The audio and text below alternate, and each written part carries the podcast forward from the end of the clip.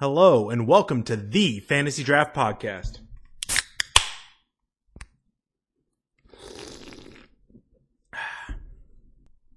Oh, man. That last week was kind of painful to watch, don't you think? I think it's so painful we should go short. Yeah, I think so. Just kind of briefly going through everything. Maybe not spend that much time.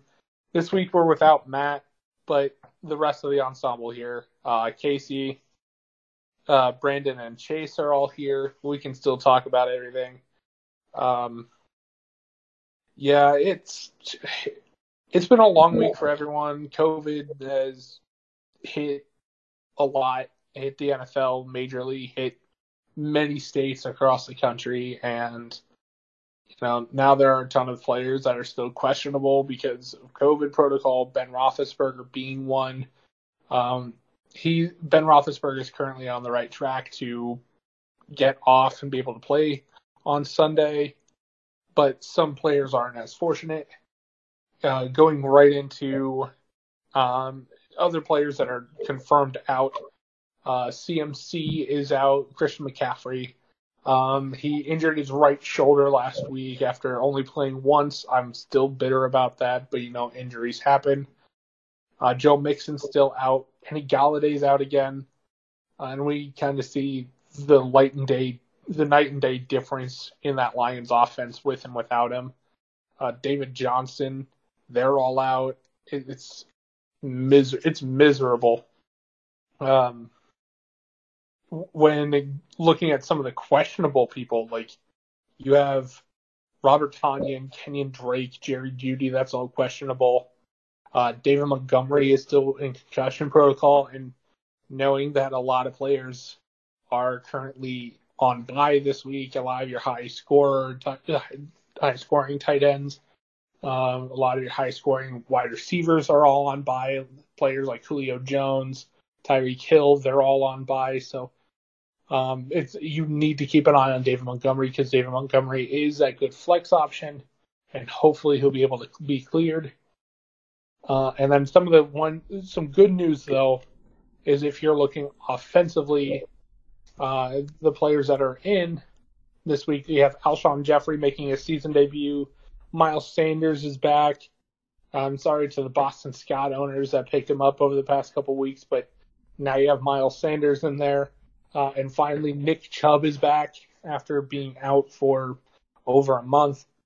So now Kareem Hunt owners is going to see a decline in points from him.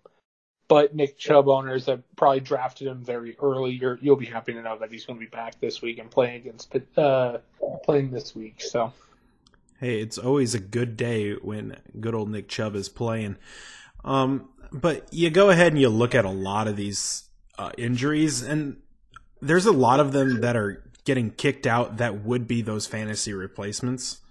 I know I have friends who have asked me fantasy advice, and all their running backs are second string running backs. And sometimes I think he has Latavius Murray, Josh Dobbins, and Wilkins, and he's trying to figure out which two he starts at running back. So I know there's going to be a lot of people in a running back crunch, and this might be a time that you can find good trades for running backs. You still have time before Sunday's games if you're really in that bad, because there's a lot of good wide receivers that are hit or miss that make easy trade targets for low-end running backs.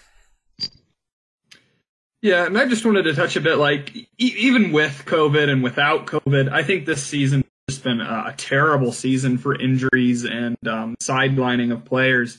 I was explaining earlier to both of you guys that my fantasy team almost looks nothing like it did before on week one. It's almost an entirely different team at this point, just with how many injuries there's been in the league. Yeah, I think that's probably the hardest thing that's been for me when it comes to fantasy is it's been kind of hard to get into this year. I know going into the league, there was a lot of question marks about what was happening. But we were still excited to have fantasy football again because it's It's an escape from reality a little bit. You can kind of compete with your friends, and you know, we all remember that time without any sports where it was just kind of miserable. But as soon as things started getting going, players were either out for COVID or they were out because of injuries, and it was really hard to get excited after week 2, especially when maybe this is going to come across like I'm bitter, but when you draft like Christian McCaffrey week 1, and then he's out for a majority of the season come week 2, or say Nick Chubb owners that probably picked him like around 3 or 4, and then now he was gone for so far the majority of the season. I will say that my fiance has been pretty happy. She's been dominating in her first ever fantasy league, taking the nice little help from people having to always readjust their rosters, because you know, you can have your roster set one day and then immediately the next, oh no, another person tests positive for COVID, so now you have to completely change up your roster again. But she's been taking advantage of that. She went off and was the only undefeated team left in our league, and is currently sitting at 6-3. So she's still doing very well. So I'm proud of her for that. Hey, you know what? She had some interesting pickups there in the middle of the season. She did. She made an interesting trade. She traded with Matt for. Honestly, I probably, as the league owner, I probably should have vetoed, but you know, I didn't want to do that for Tilly, for my fiance, for her first ever trade in her first ever fantasy league. You know, she traded DK Metcalf and Tyler Higbee for TJ Hawkinson and Michael Thomas. Which, you know, the Michael Thomas pickup is not bad right now because Michael Thomas is actually playing. But a couple of weeks ago, that was bad. There were some other extra outside of fantasy league parts of that deal that aren't, honestly, I probably should have vetoed. But, you know, again, I didn't want to be that kind of league manager when it's her first time. She's having fun, and that's all that matters, you know? Hey, fun is what matters, but that doesn't win you money. Something that might win you money is talking a little bit about running back replacements. We mentioned earlier how many are out and how some people had some issues. But so if Montgomery disappears, the next in line is going to be Ryan Nall, I believe. If Casey, correct me if I'm wrong there on your roster of choice. The next man up is Cordell Patterson. Is he? And then Ryan Nall. Yep. Okay.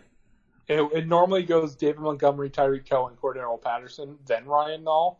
But Tyreek Cohen's already out for the year, and then David Montgomery is still in concussion protocol. Okay. Well, we'll see if Cordell Patterson actually gets his share of carries, but you can either pick up Cordell Patterson or Ryan Nall if you're really in that situation. We know that Jackson is out for the Chargers, most likely. You can look for Joshua Kelly there, or Kalen Ballage. I can't ever say his name.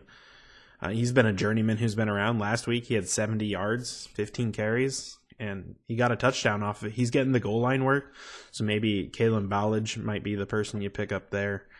Also an interesting one who's probably been picked up most of the time, but it, just in case, with David Johnson being out for concussion protocol, Duke Johnson for the Texans. He definitely gets a lot of chances with catching out of the backfield, so in a PPR league, definitely something to look for. Yeah, I've got Duke Johnson. I picked him up this week with Justin Jackson being listed as out for the Chargers. I decided to pick Duke Johnson up, and I picked him up because he's got a good projection for this, but I'm not entirely trustworthy as he's got a really significant chance of being a bust this week. He's averaging, I think, only 5 points 7 or 5.8 points on the season. He just had kind of an explosive performance last week with 15. So definitely a risky pick there for me, I think. But really, it was the only option I had. So if you're kind of all out of options on the RB side, I'd definitely go with him. Yeah, and one of the major things that some people may be facing is, you know, when they get through this far in the league, and, you know, you have, say, honestly, the most important kicker that you probably have is that you'd have for this week's buys would be Harrison Butker, that's currently on bye. Good replacement is if he's still available in your leagues. I don't know if he would be, but Blankenship for the well, it would have been a good one. Would have been Blankenship moving forward if your kicker is still not doing well. But I picked up Dan Bailey as a good replacement for Harrison Butker. The reason being is with the Bears' defense, they're always going to stiffen up in the red zone. They're not going to give anything too terribly easy, especially in Minnesota, who's kind of been struggling, and Chicago has been proving over the past few weeks that they can stop hardcore running backs like Alvin Kamara, and then Derrick Henry back-to-back weeks. And, you know, they've been pretty solid all year round in the red zone. So you're going to have Minnesota going to be granted a lot of opportunities in the red zone to kick. And they can – and, yeah, so Dan Bailey should be able to get you a lot of points here, just because of positioning and Chicago defense being a little bit too hard to deal with. Yeah, and we're still talking about struggles, right? And maybe replacements, the fantasy woes. We can get on a couple more running backs, because why not? I love talking about running backs here. Jonathan Taylor and his fumble-prone lifespan, and people wanting to sell Derrick Henry. I think these are both two interesting topics with some really mainstream running backs that we don't normally address but can definitely look at here. The selling on Henry. The thing is, he's not getting in the end zone, and he doesn't get PPR points. He doesn't catch very many passes. He caught one pass this last week, and I think he ran for 100 yards last night, if I'm not mistaken. So he's still doing well, but just not the level that most people were looking for. Does anybody else have anything on at least Henry here? I do have comments on Henry. The thing with Henry is all week this week, people have been talking about wanting to sell low on Derrick Henry just to get him off the roster, because, you know, the past few weeks have been pretty bad.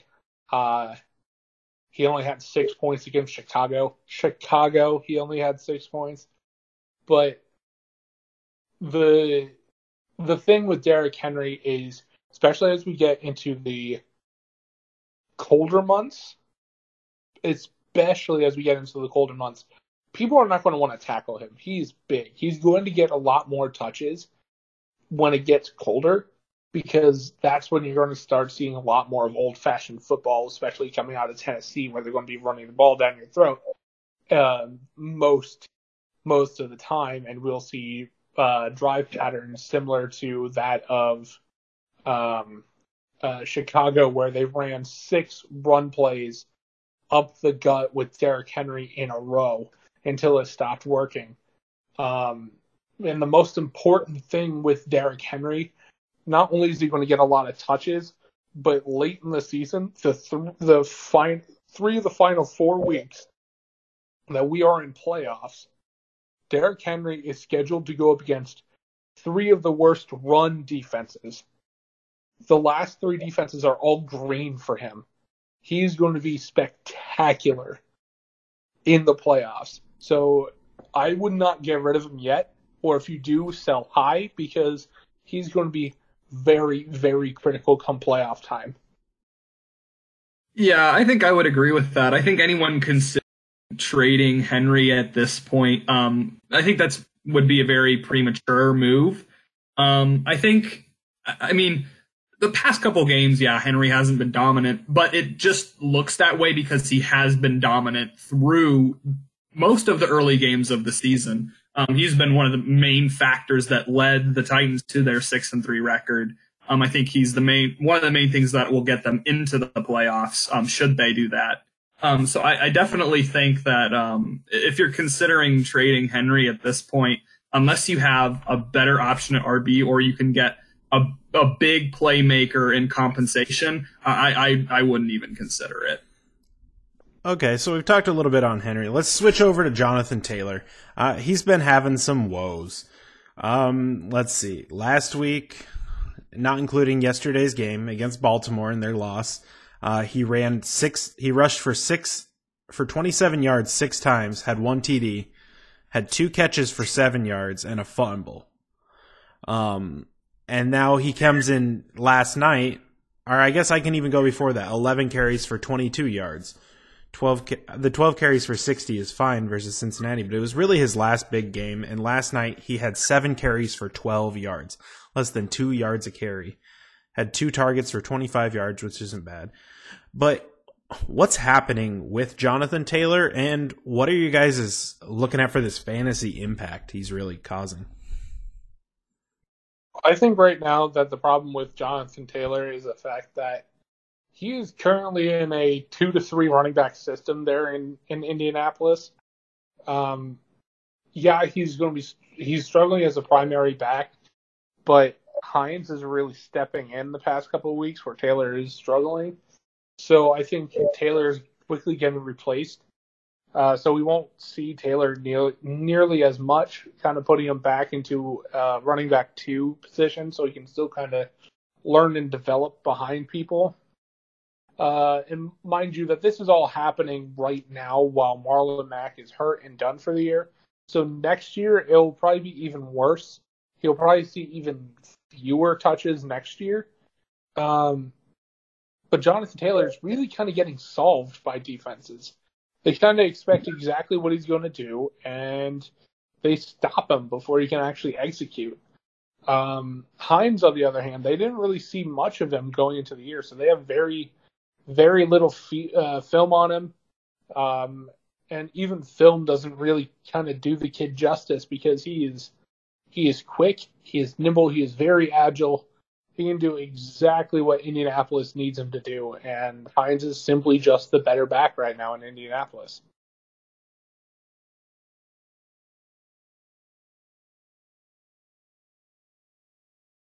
All right, so we've talked a little bit on running backs. Now, I only have one receiver in my mind right now that I want to talk about. Can you guys guess who it is? It's the one that I'm thinking of. I think mind is a very harsh word to use because this man is messed up in his. Is it Antonio Brown? I don't know, Chase. Is it? That it would be. I don't think that intro, Casey, could to talking about anyone else. I don't know.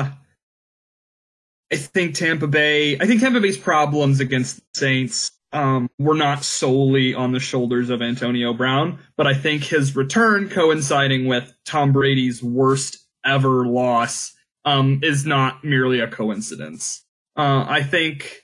Antonio Brown presents a chemistry problem for every team he's on. He's going to take away targets from other good receivers on the Buccaneers, and I think that was one of the factors that made their offense look totally irrelevant against the Saints.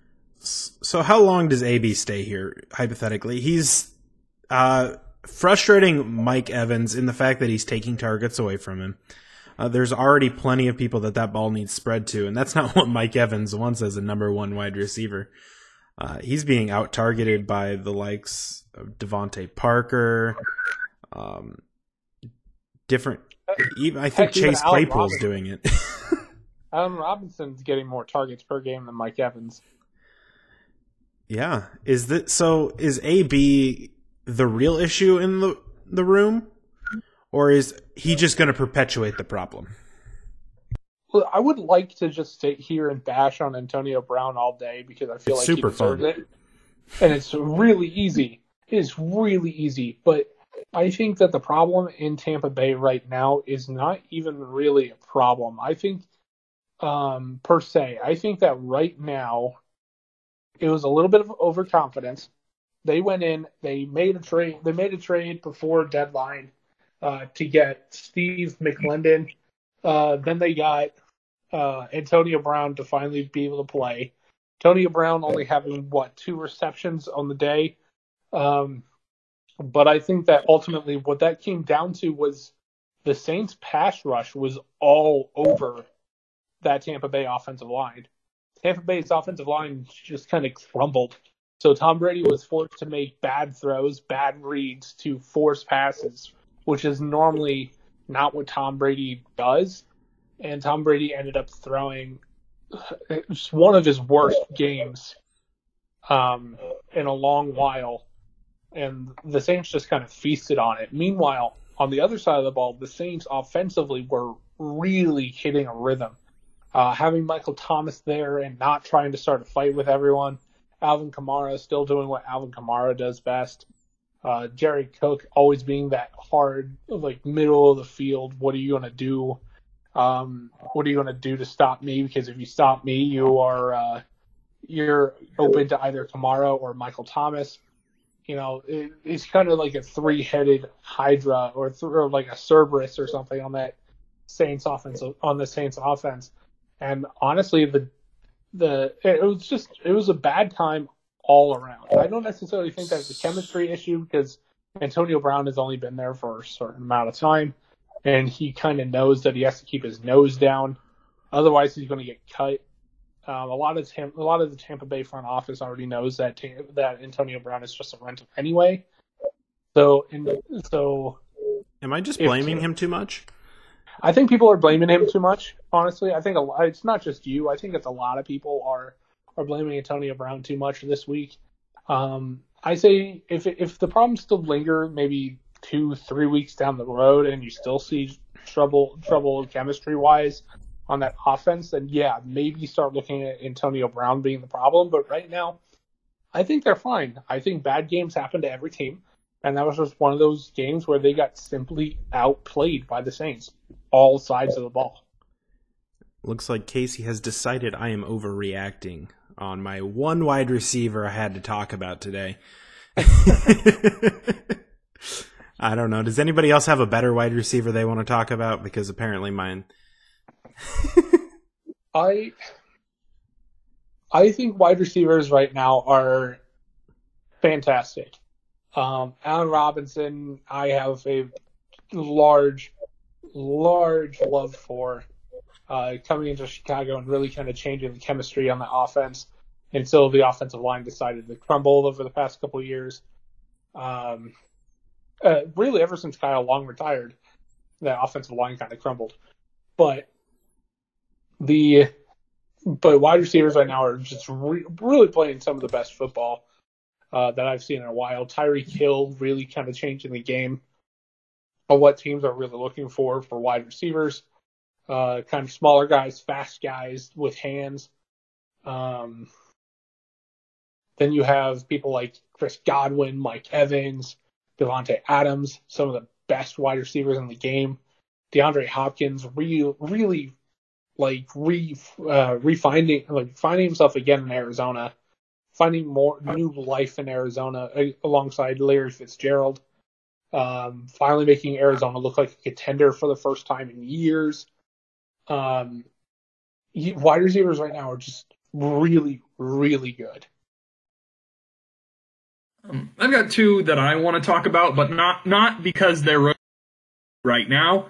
They've been good at various points this season. But I've been really disappointed these last few weeks in Adam Thielen and Justin Jefferson. And it's not entirely their fault either. Ever since Dalvin Cook returned for the Vikings, he's been they're just giving the ball to him and basically making him run the offense.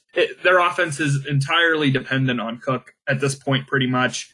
Cousins and Jefferson and Thielen are still in the game and they're still making plays occasionally, but I haven't seen nearly the amount of points out of either of those two since Cook returned than before he did. And, they were losing games and still scoring tremendously in fantasy, and Cook came back and just stole the show, started winning games for him. So I think it's definitely a big detriment to both of them in terms of that they're not getting as nearly as much, especially Justin Jefferson. He's not getting nearly as much experience on the field as he was in some of those earlier games, where he was kind of shoved into the shoes that Stephon Diggs left, the enormous shoes of Stephon Diggs. And he did pretty well those first few weeks, but these past couple, they just haven't shined nearly as much as they did earlier in the season. And they're facing another tall task next week, too, on Monday, where so this coming Monday, where they have to go up against Chicago. And is that a tall task? Yeah, I'd say so, because Kyle Fuller and Jaylon Johnson still have one of the lowest completion percentages when targeted. Whenever the ball goes their way, they have the lowest completion percentage allowed.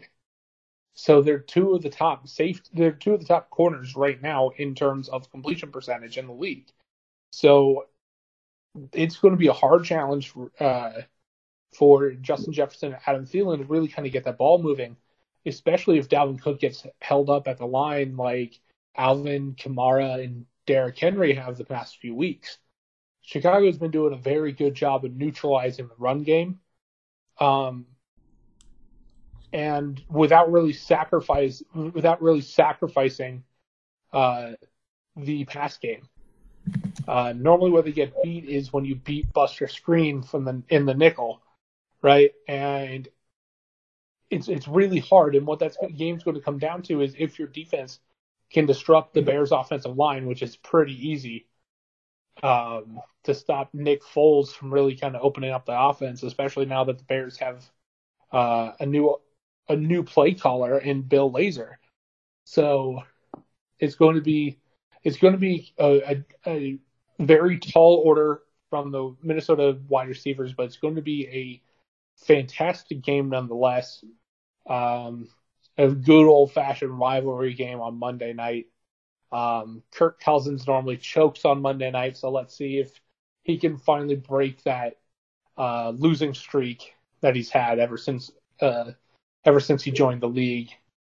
Currently 0-8, I believe, on Monday nights, and he has never beaten Chicago since going into Minnesota. So hopefully they can change the pace this week.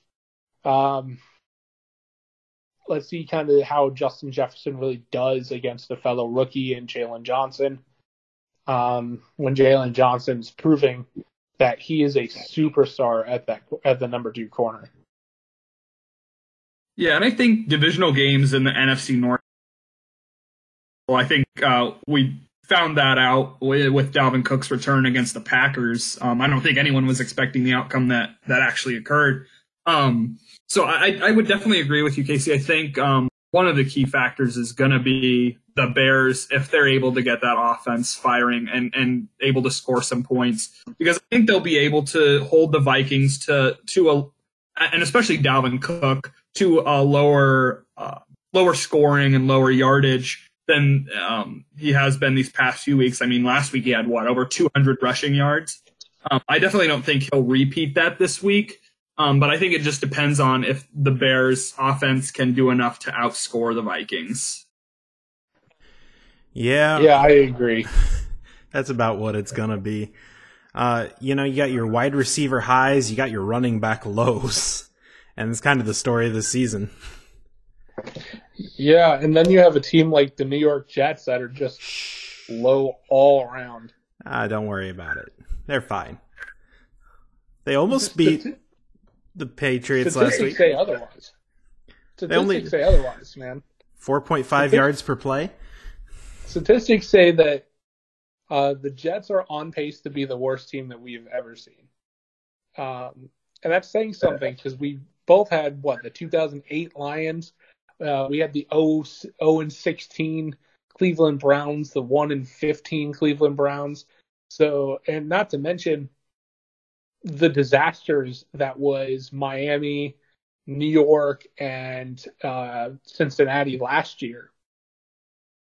And the Jets are still struggling on all sides of the ball. They often showed signs of life against another struggling team in the New England Patriots.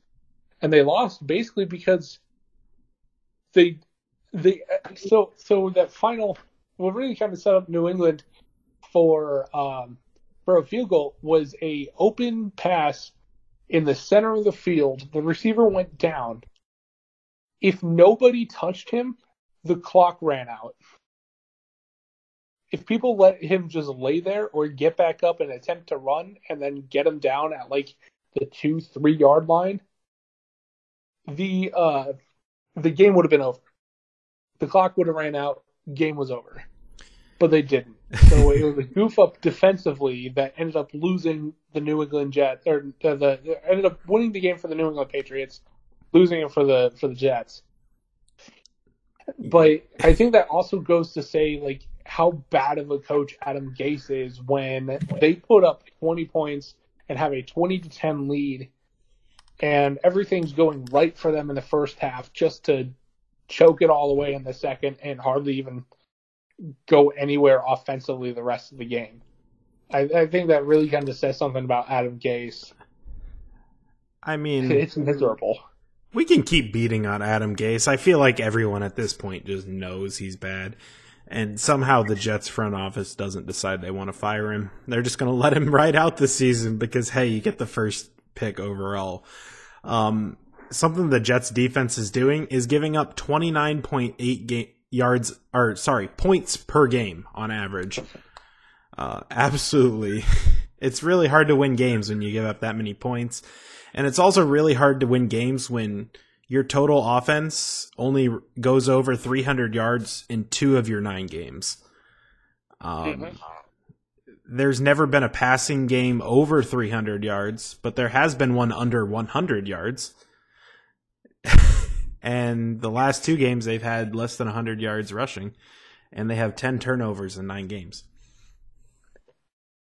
Yeah. One of the reasons that we're talking about the team possibly being the worst in history is even those 2 teams that Casey mentioned, the 08 Lions, they went 0-16, but they had Calvin Johnson. They had signs of life, signs that they would get better with time. The 2017 Browns, they went 0-16 intentionally, partially. They went 0-16 intending to pick up as many draft picks as they possibly could so that they could build into a better team. And we're seeing them recover. I mean, they're doing significantly better than they have in years past this year. And the Lions are a little bit better, too, than they were back in 08. But with the Jets, the Jets have been irrelevant for nearly a decade now. And it's... every year, it's worse and worse and worse. And this year, like you mentioned, Brandon, they're setting some incredibly low and high numbers in all the wrong ways.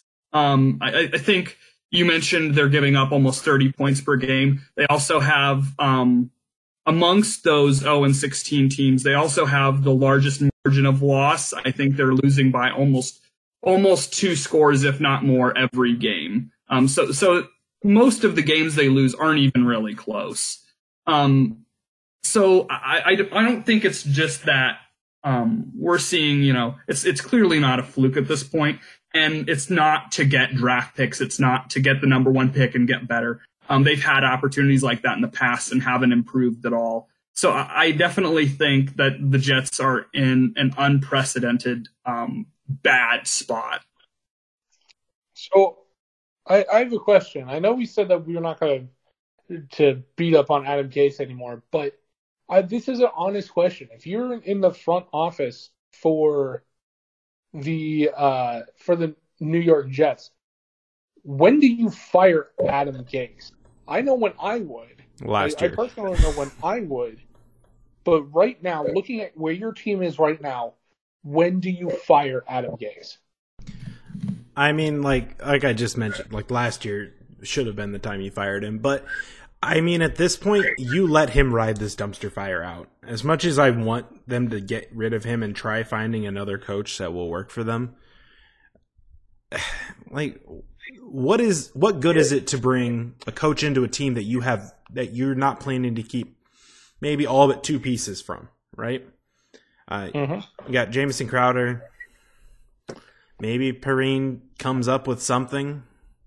Maybe they keep Sam Darnold. But you're not looking to keep any of those pieces, so you just let Adam Gase keep coaching them. You're not going to try out one of your offensive coordinators or defensive coordinators that were hired by Adam Gase to try and run the rest of this team. I don't know. From my perspective, I don't see Adam as the reason the Jets are bad. I see Adam as a symptom of the Jets being bad. I don't think any coach in the league. I don't think you could take Pete Carroll and he would be able to give the Jets a winning seat. I don't think if you put Pete Carroll on that team or any other coach that you think is great, I don't think any coach could take the Jets right now and even get them 3 wins. I don't think it's possible with the lack of playmaking, the lack of defense, even the lack of playing on special teams. I just think this Jets team is just utterly demoralized and missing any kind of real playmaker that could give them any hope of winning games. I think I looked at their remaining schedule, and I think the only team that they stand a real chance of winning, a lot of the teams that they're playing after this are above 500. The only team they really stand a chance of winning against is the Patriots, since they played such a close game, surprisingly. But they lost that game, and I'm almost certain they'll lose 2 of them again as well. Yeah, and honestly, in my perspective, you don't... I think Brandon's right. You let him ride out the rest of the year on this dumpster fire. However, I think the first thing as the season ends, like the following Monday after your season ends, you fire him and his entire coaching staff. You completely clean house of Adam Gase. He is one of those where you are better after he leaves than you are with him. He does not know how to build a team properly, and all he's going to do is just keep bringing your team down and bringing in pieces that is going to completely hurt your team. And right now, the rest of the NFL knows that. So even if you get rid of big pieces and free up a ton of salary cap space, nobody wants to come play for him. Nobody wants to come play for your organization. So you have to show an effort that you're willing to make the changes to become a winning team, and the way you do that is completely clean house. I say first thing as soon as your season ends, following Monday, Adam Gase should be gone. All right, and on that following Tuesday, the Washington football team should find a name, because I'm tired of calling them the Washington football team. But the real question... it has a nice little tone. It's a nice little ring to it. That's what we'll call it, the Washington football team. But have they found their quarterbacks in Alex Smith? He's back, and if you look at his completion rating, he had 75% completion rating, 325 yards, 1 touchdown, only was sacked twice in his first game back, went 24 for 32. I mean, pretty good until you look at his 3 interceptions, which put him down to a quarterback rating of 78. And they then ended up losing that game, largely in part because of those 3 interceptions. So the last 2 happened basically back to back. Yeah, and I mean, if you watch those plays, there's really nothing else he could have done. He, with the time that he was given, the offensive line kind of crashed down on him, and he's still, you can kind of still see he's somewhat protecting his leg, but if the defender didn't make the play on the ball like they did, like they did the first time, they easily could have came back and scored on that drive. The second one, it was just a bounce off the hands of the intended receiver, and then Logan Ryan ended up going and making the play. And that's all that really came down to. I don't necessarily think that was a error on Alex Smith's part. I just think that it was a good defensive play. So I think we're seeing a nice little spark here of Alex Smith. I know heck of a Kyle first Allen, start since 2018. Yeah, his first start since his injury in 2018. An injury that should have retired him. Or like, more. He's lucky that he even has a leg. Like, he still has that leg. It's the same kind of injury that made Zach Miller retire. It's a hard injury, and Kyle Allen is Ron Rivera's quarterback moving forward once Kyle Allen is healthy again next season. But I think right now you are doing good, and you're in a good spot with Alex Smith moving forward, and he's showing signs that he is still prime Alex Smith. Yeah, I think Washington keeping Alex Smith as their starter, I think that'll be fine. I don't think it makes that much of a difference. I don't think it will be that much of a loss from Kyle Allen. I don't know. I think Alex Smith will give the same level of performance, but I don't think it'll help Washington win games or help them make a season comeback. Smith, he had 325 yards, 1 TD, and 3 interceptions. By comparison, Daniel Jones had, pretty much known for interceptions at this point, had 212 yards, 1 TD, and no interceptions. So Washington made Daniel Jones look pretty good in that game. But I definitely think that it wouldn't be a mistake for Washington to keep Smith in as QB, especially since his, like you guys said, he had a potentially career-ending injury, and him coming back and playing decent football at all is by all accounts a miracle. Yeah, I think regardless, any game that Alex Smith plays and starts is a game to watch this week, especially if you just want a feel-good story, or you want to flinch every time that he takes a hit, because I know I still do that. I still worry about him. I don't want to see another big injury on him like that again. But yeah, it's definitely a game of the week with Washington anytime that Alex Smith starts.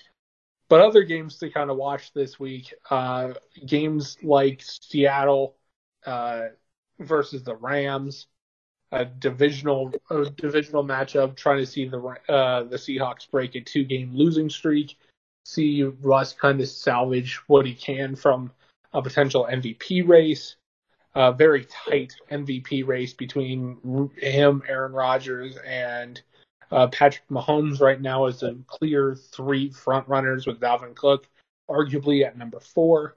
Then another game, you have Arizona Cardinals home against the Buffalo Bills. Bills red hot after beating Seattle. The Cardinals just looking like contenders all year long. And the last game that we have as a game to watch is the Los Angeles Chargers against the Miami Dolphins. The Dolphins' defense looking phenomenal right now. Go Fins! The Los Angeles Chargers, their offense is coming alive. They struggled defensively through so many different injuries. Joey Bosa's out with a concussion. So there goes their primary pass rush. They have been notorious to choking games and always losing by 1 score every week for the past 7 weeks. So I think it's time that Chargers prove once and for all that they can hang with anybody and potentially even steal wins from somebody, while the Dolphins are proving that they are playoff contenders. They are in the hunt to make the playoffs. So that's my personal game of the week, is Miami and Los Angeles. Again, the Cards, you have Josh Allen, that's red hot, trying to make a case to be in the MVP race. Same with Kyler Murray, having an explosive offense, putting up Lamar Jackson-level numbers from last year, and the Cardinals just being overall a fantastic team, defensively, offensively, everywhere. The Rams have a solid defense. We see that continuously. Their offense struggles. We've seen that for the past few weeks. Granted, they were on bye last week, but the week before, they got absolutely destroyed by the Dolphins' defense. And then we have Seattle where, it was a shootout with the Bills. Costly turnovers from Russ offensively for the Seahawks, but the defense just could not slow down Buffalo. So these are our games to watch because all six teams have something major to prove going into this week. Yeah, I think my pick out of all those games, I think my pick is definitely the Cardinals.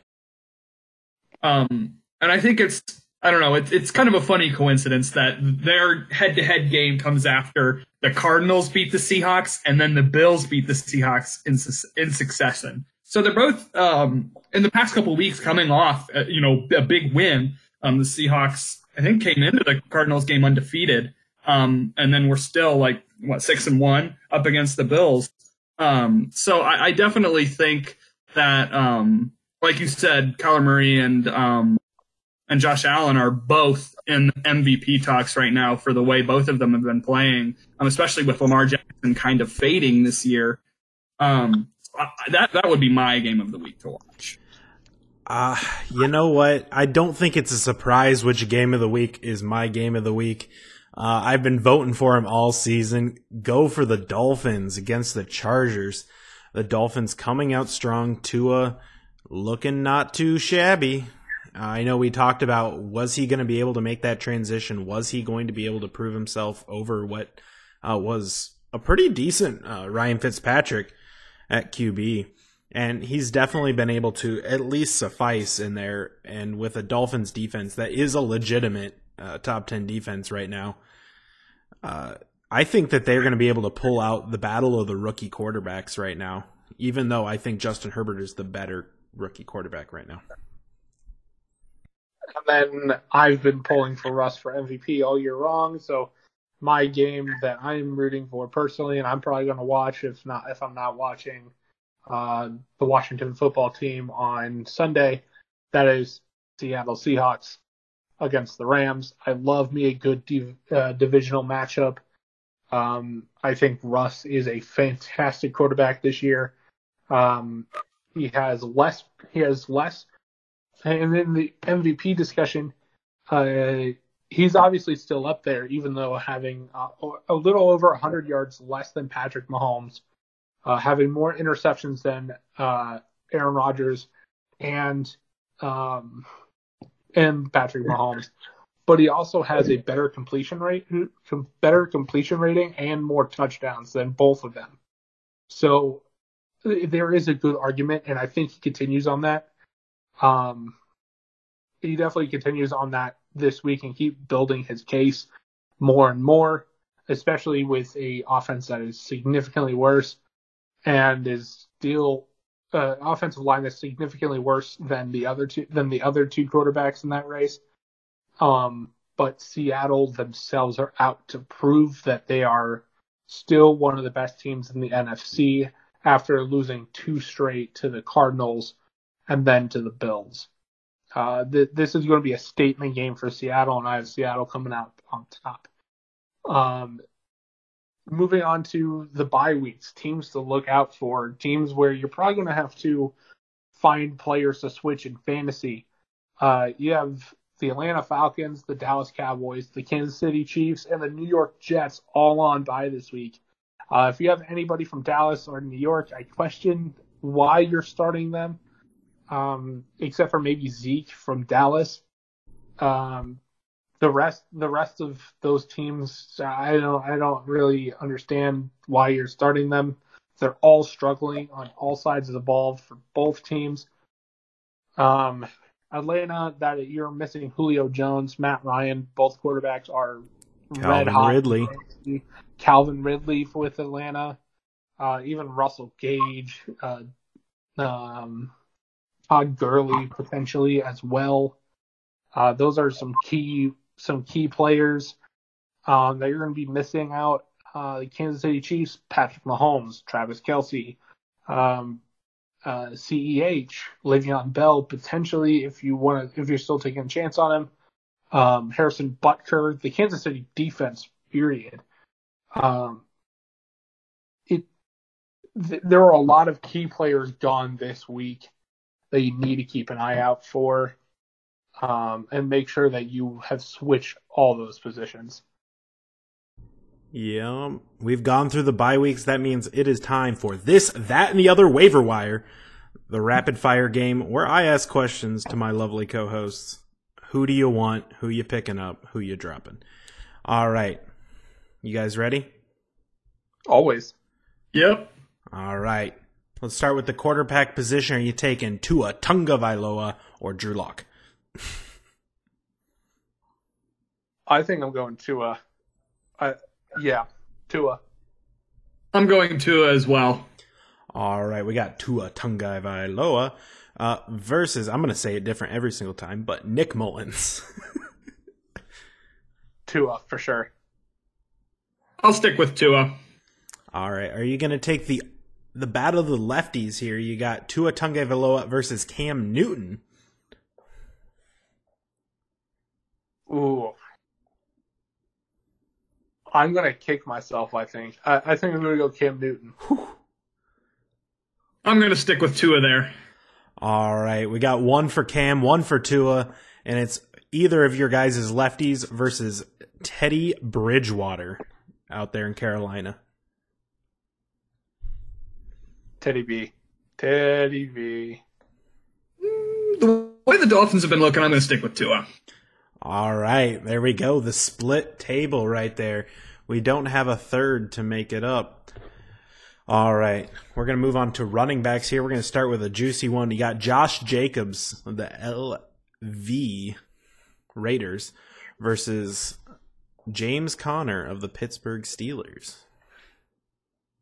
James Conner. I'm going to go with Jacobs. All right, split decision right off the bat. Now you got to compare that to Nick Chubb of the Cleveland Browns.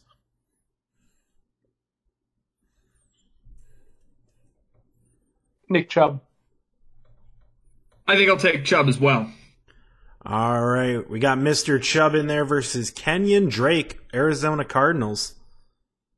Chubb. Yep, Chubb. Yeah, good call, because Kenyan Drake is questionable right now. And we got Chubb versus Austin Eckler, LA Chargers, I believe, right? Yeah. Are we saying one of the LA teams? Are we saying like there's no injuries whatsoever? Yeah, no injuries whatsoever. I just thought I'd throw into people that Kenyan Drake is questionable. Okay. I would go Austin Eckler. I'd stick with Chubb. All right, sticking with that split decision, let's move on to the wide receivers. We got the old number one, might be the number two wide receiver sitting in Carolina, DJ Moore versus possibly the old number one, possibly number two wide receiver in Pittsburgh with Juju Smith-Schuster. DJ Moore. I'm going to take Juju. All right, taking that on. And moving on to A.J. Brown comparisons with them. Oh, A.J. Brown, definitely. Yeah, I'd take Brown as well. Are you sure? They're both performing better than A.J. Brown right now. I think A.J. Brown overall is just a better wide receiver. Okay. Than Juju and DJ Moore. Juju also has a tendency. We don't need to go into descriptions why, but I just think Juju is overrated right now. I think he's inconsistent for sure. Maybe next week's podcast we'll touch on some more wide receivers, as we've only talked about the greatness of them so far. All right, you guys got your boy AJ Brown versus Adam Thielen. Adam Thielen. Yeah, gotta stick with my bikes. Adam Thielen. Adam Thielen. probably going to be shut down this week, but we'll put him against my favorite wide receiver, the only one I talked about today, Antonio Brown. Oh, I'm going to go Adam Thielen, and I'm very hesitant on that. I'm going to have to go with Brown. Ooh, we got Antonio Brown over Thielen. My pure comedy factor pick went right into their hands. Let's move on to tight end here quick. We'll get Jonnu Smith versus Mike Gesicki. Jonnu Smith. Gesicki's let me down before, Smith. All right, we got Smith and possibly a tight end that's turning into a little bit of a journeyman in the man Jimmy Graham. Definitely could be a waiver wire pickup this week. You know what? I'm going to give in to my bias. Jimmy Graham. I'm going to go Graham as well. Tisk on you guys. Put him up against Evan Ingram. See how that stacks. Jimmy Graham. I'll take Ingram. All right. We went going on over from the Jets all the way down to the Bayous of Louisiana, New Orleans Saints, Jared Cook. Who you taking? Jared Cook. Yeah, Cook. All right. The first agreement, guys. I'm proud of us. Round of applause. There's only two of you, and it's really hard to get you guys to agree, apparently. All right, wow. We're going to take it to the other side of the ball, looking at the entirety. Are you taking, speaking of the Bayou, New Orleans Saints defense or up north Minnesota Vikings defense? Oh, I'm taking the Saints. I hate to say it, but the Saints. All right, Minnesota traded away half their defense, so it's fine. Now you got the Saints versus another north team in Green Bay. Oh, they got a hole in the middle of their defense. They do. I think I'm going to stick with the Saints here. I'll stick with the Saints as well. All right. Honestly, I'd probably pick the Saints at this point too. So, even as a Green Bay fan, but we'll move on. Saints versus Las Vegas. This is going to be Saints for me. I think, yeah, this is definitely a Saints for me. I'll say the Saints as well for this one. All right. And the team that's going to be facing